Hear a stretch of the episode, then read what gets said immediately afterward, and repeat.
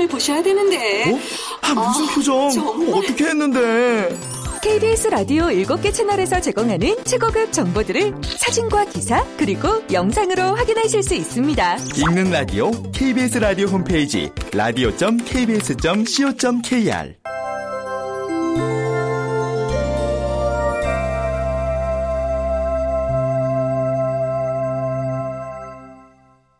라디오 극장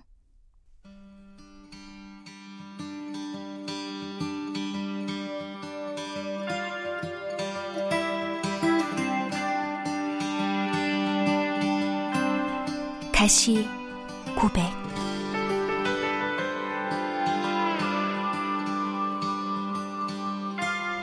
원작 김여령 극본 오금수 연출 김창회 스물아홉 번째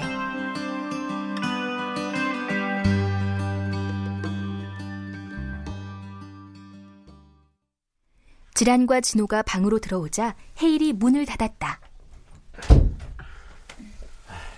아, 뭔데 문까지 닫아? 나 이제 너 무서워지려고 그래. 지란아, 그거 이제 진호 줘라. 헤일이 지란에게 윙크를 했다. 아 참, 하도 정신이 없어서 깜빡했다. 지란이 가방에서 게임기를 꺼내 진호에게 내밀었다. 어. 헤이리가 문자 보냈더라.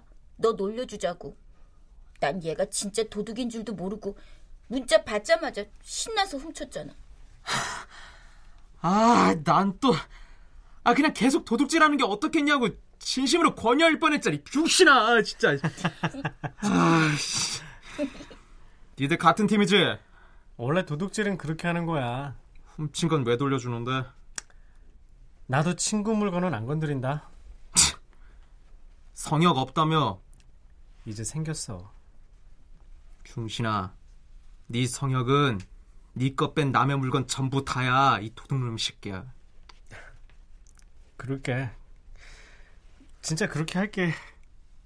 고맙다, 진심으로. 나야말로 고맙다, 모지라. 나쁜 놈들이면서 썩 괜찮은 애들이야, 얘들. 하지란, 이제 집에 가자. 그래. 진호야. 응? 건전지 가져가라. 어머니가 좋아하신다며. 사수나 이 병신 새끼야.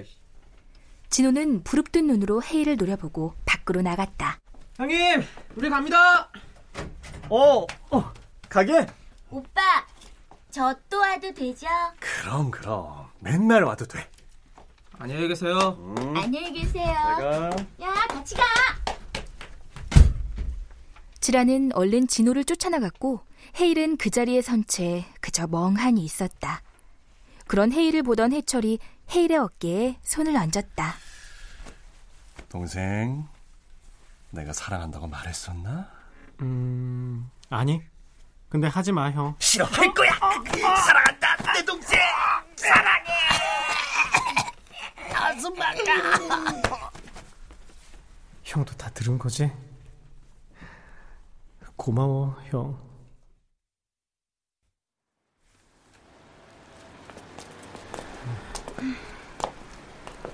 헤일이 한 번만 봐주자. 보니까 후회 많이 하는 것 같더라. 같은 팀인 너나 실컷 봐줘. 괜히 신경질이야. 너 솔직히 헤일이 좋아하잖아. 아, 좋아하는 게 아니라 아직 미워하지 않는 거야. 왜? 그래도 새끼가 염치가 있잖아. 적어도 지가 한 짓이 나쁜 짓인 줄은 알잖아. 친구 어려운 줄도 알고. 그러니까 아직은 옐로 카드야. 1차 경고. 어, 어, 택시!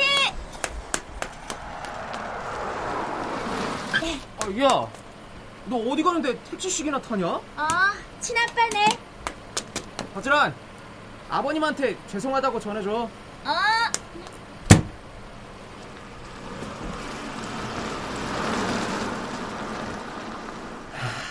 아무리 봐도 눈에 확 띄는 아이는 아닌데 왜 자꾸 허지란한테 끌리지?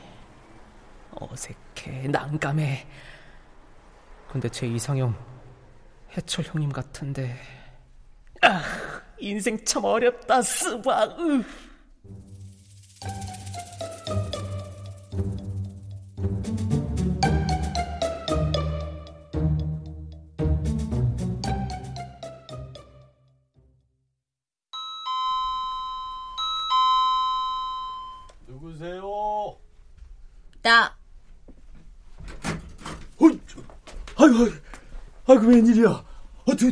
들, 들어와, 들어와.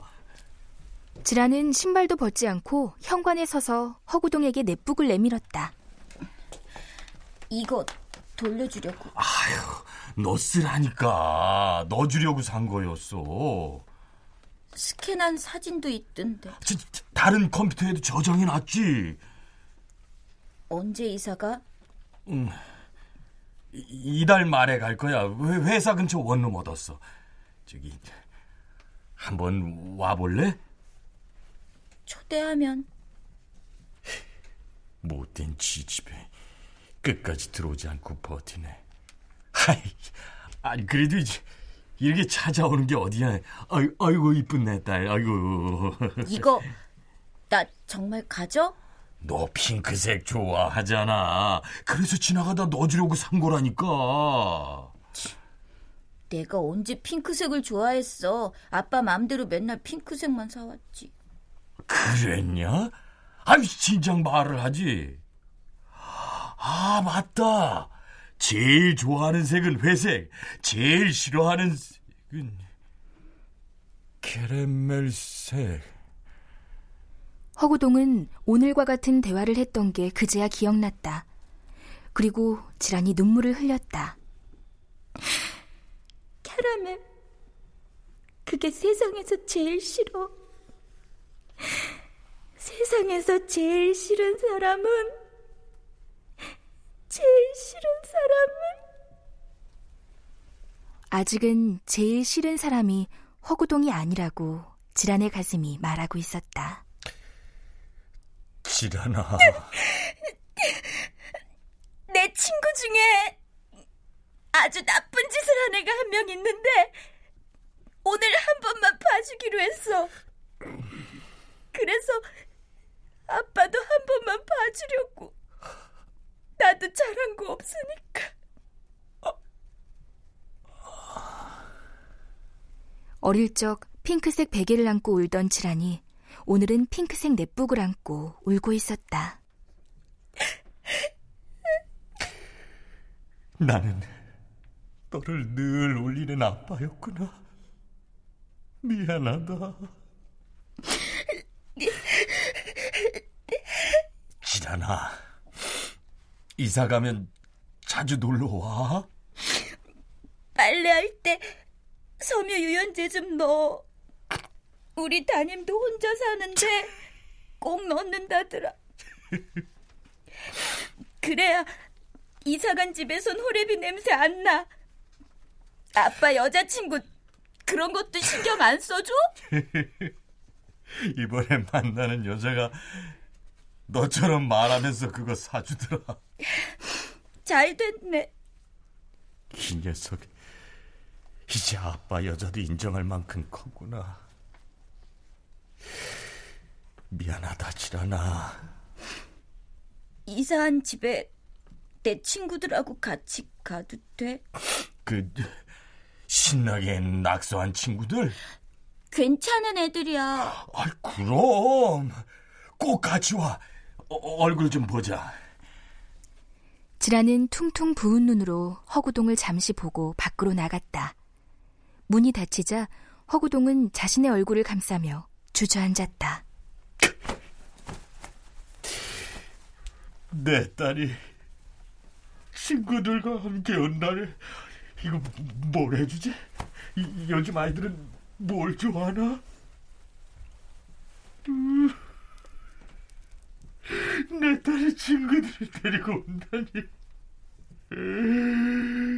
고맙다 지라나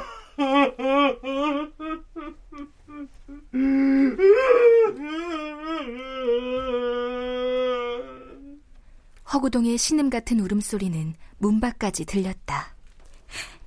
꼭 갈게, 아빠. 이번엔 좋은 여자야 돼. 이혼했으니까 봐주는 거다. 지라는 아빠를 아빠의 여자에게 보내기로 했다.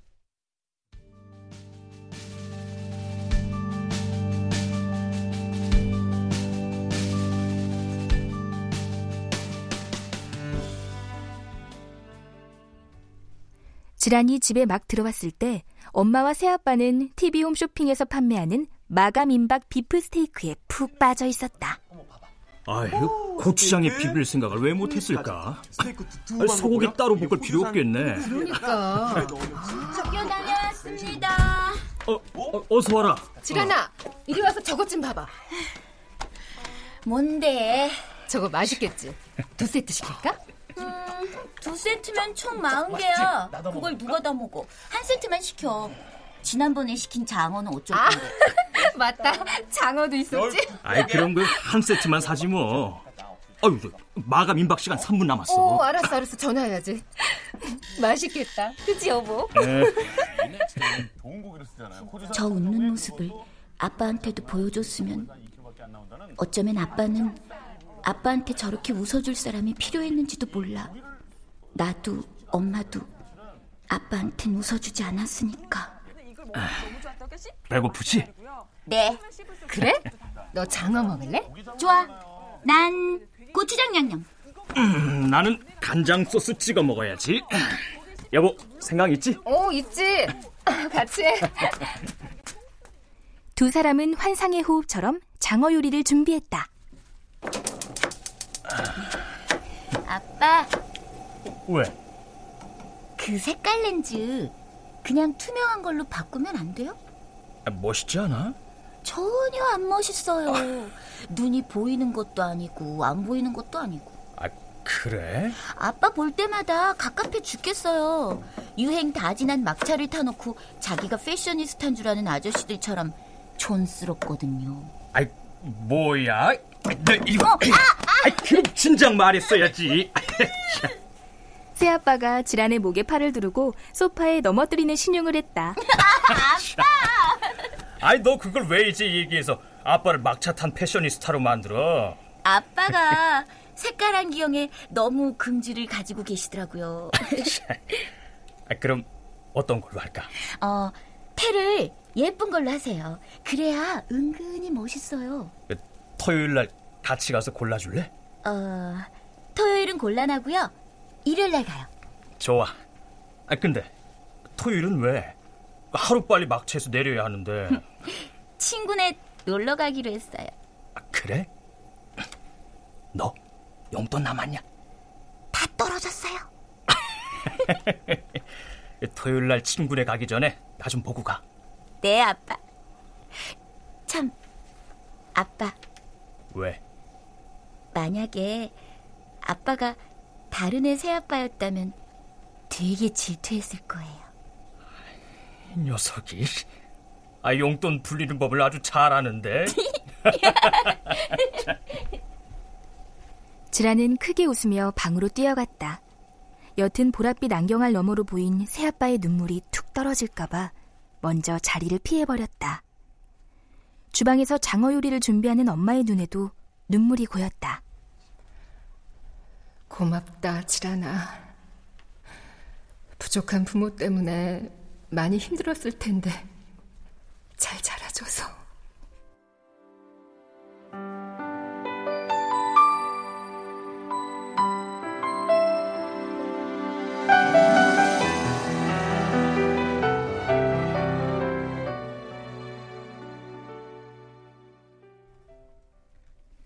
해철이 책으로 낼 상담 내용을 정리하고 있을 때 1대1 상담 신청이 들어왔다.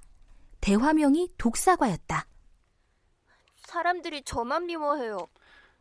왜요? 제 생각에는요, 제가 좀 예쁘고 친구들이 많아서 그런 것 같아요. 그런 사람이 왜 미움을 받는데요? 질투하나 보죠. 걔들은 아주 저질에 싸구려거든요. 왕비의 거울 알아요? 알아요. 내 거울은 언제나 내가 제일 예쁘다고 말해요. 그게 뭐 잘못됐어요? 세상은 혼자 사는 게 아니니까요.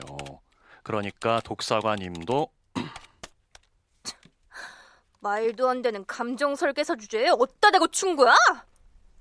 흥분한 상담자가 나가자 해철은 멍하니 모니터를 바라봤다. 감정 분배에 제대로 실패한 케이스네. 그 독사관 결국 자기가 먹게 될 텐데. 그 시각 헤일의 엄마 아버지는 방에 앉아 텔레비전을 보고 있었다. 그럼 날마다 남양주까지 출퇴근하는 거요?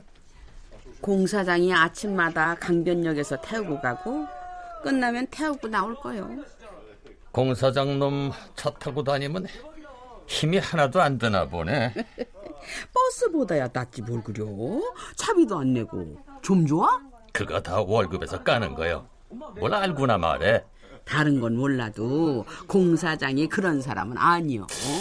이 에페네는 왜 공사장이라면 자다가도 칭찬이요? 그려 공사장 아주 빌어먹을 놈이여.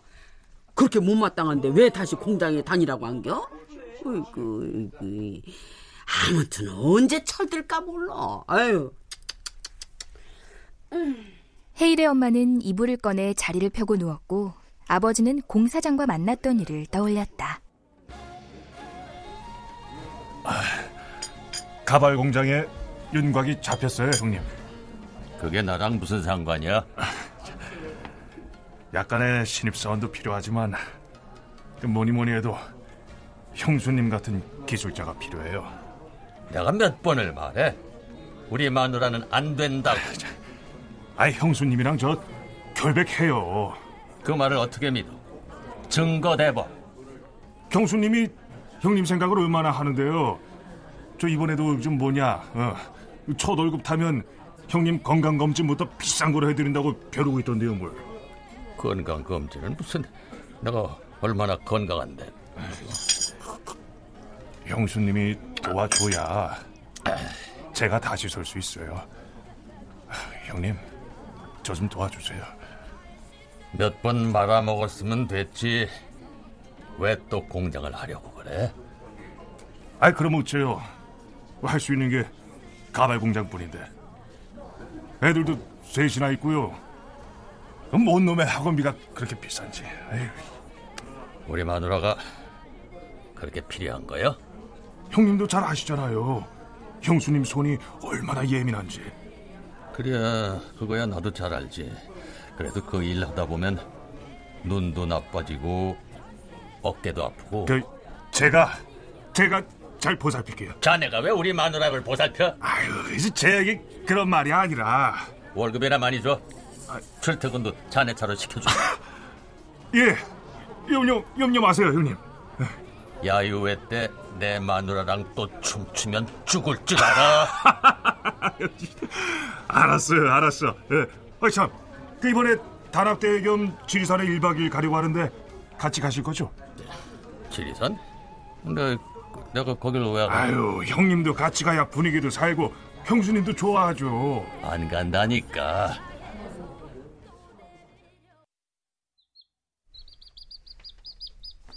아버지는 어느새 잠이 든 아내를 바라봤다. 이불이 허리까지 내려와 있었다.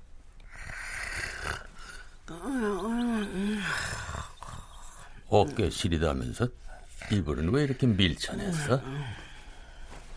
아버지는 아내의 어깨까지 이불을 끌어다 덮어줬다. 나이 먹고 한기 들면 못 써. 당신이 나 만나서 고생이 많아.